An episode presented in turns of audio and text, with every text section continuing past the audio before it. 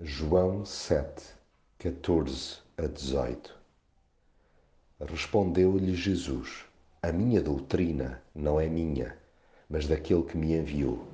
Se alguém quiser fazer a vontade de Deus, há de saber se a doutrina é dele ou se eu falo por mim mesmo. Quem fala por si mesmo busca a sua própria glória, mas o que busca a glória daquele que o enviou, esse é verdadeiro e não há nele injustiça. Aconteceu no passado, em circunstâncias muito específicas, mas hoje em dia é inaceitável que uma celebração vá a meio e da palavra nada. Tudo porque Jesus não se encontra lá.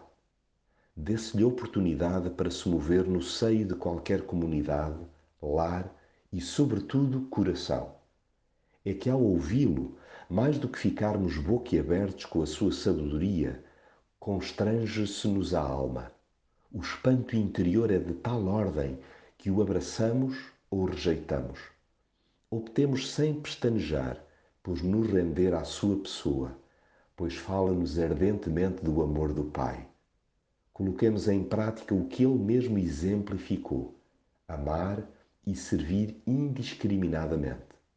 Só quem se dispõe a fazer aquilo que Deus quer pode aferir a autoridade de Jesus. A sua humildade e a sua obediência testemunham a seu favor.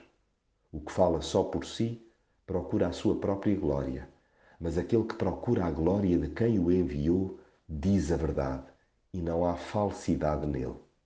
Demos-lhe espaço para agir em nós e depois é só segui-lo até ao fim.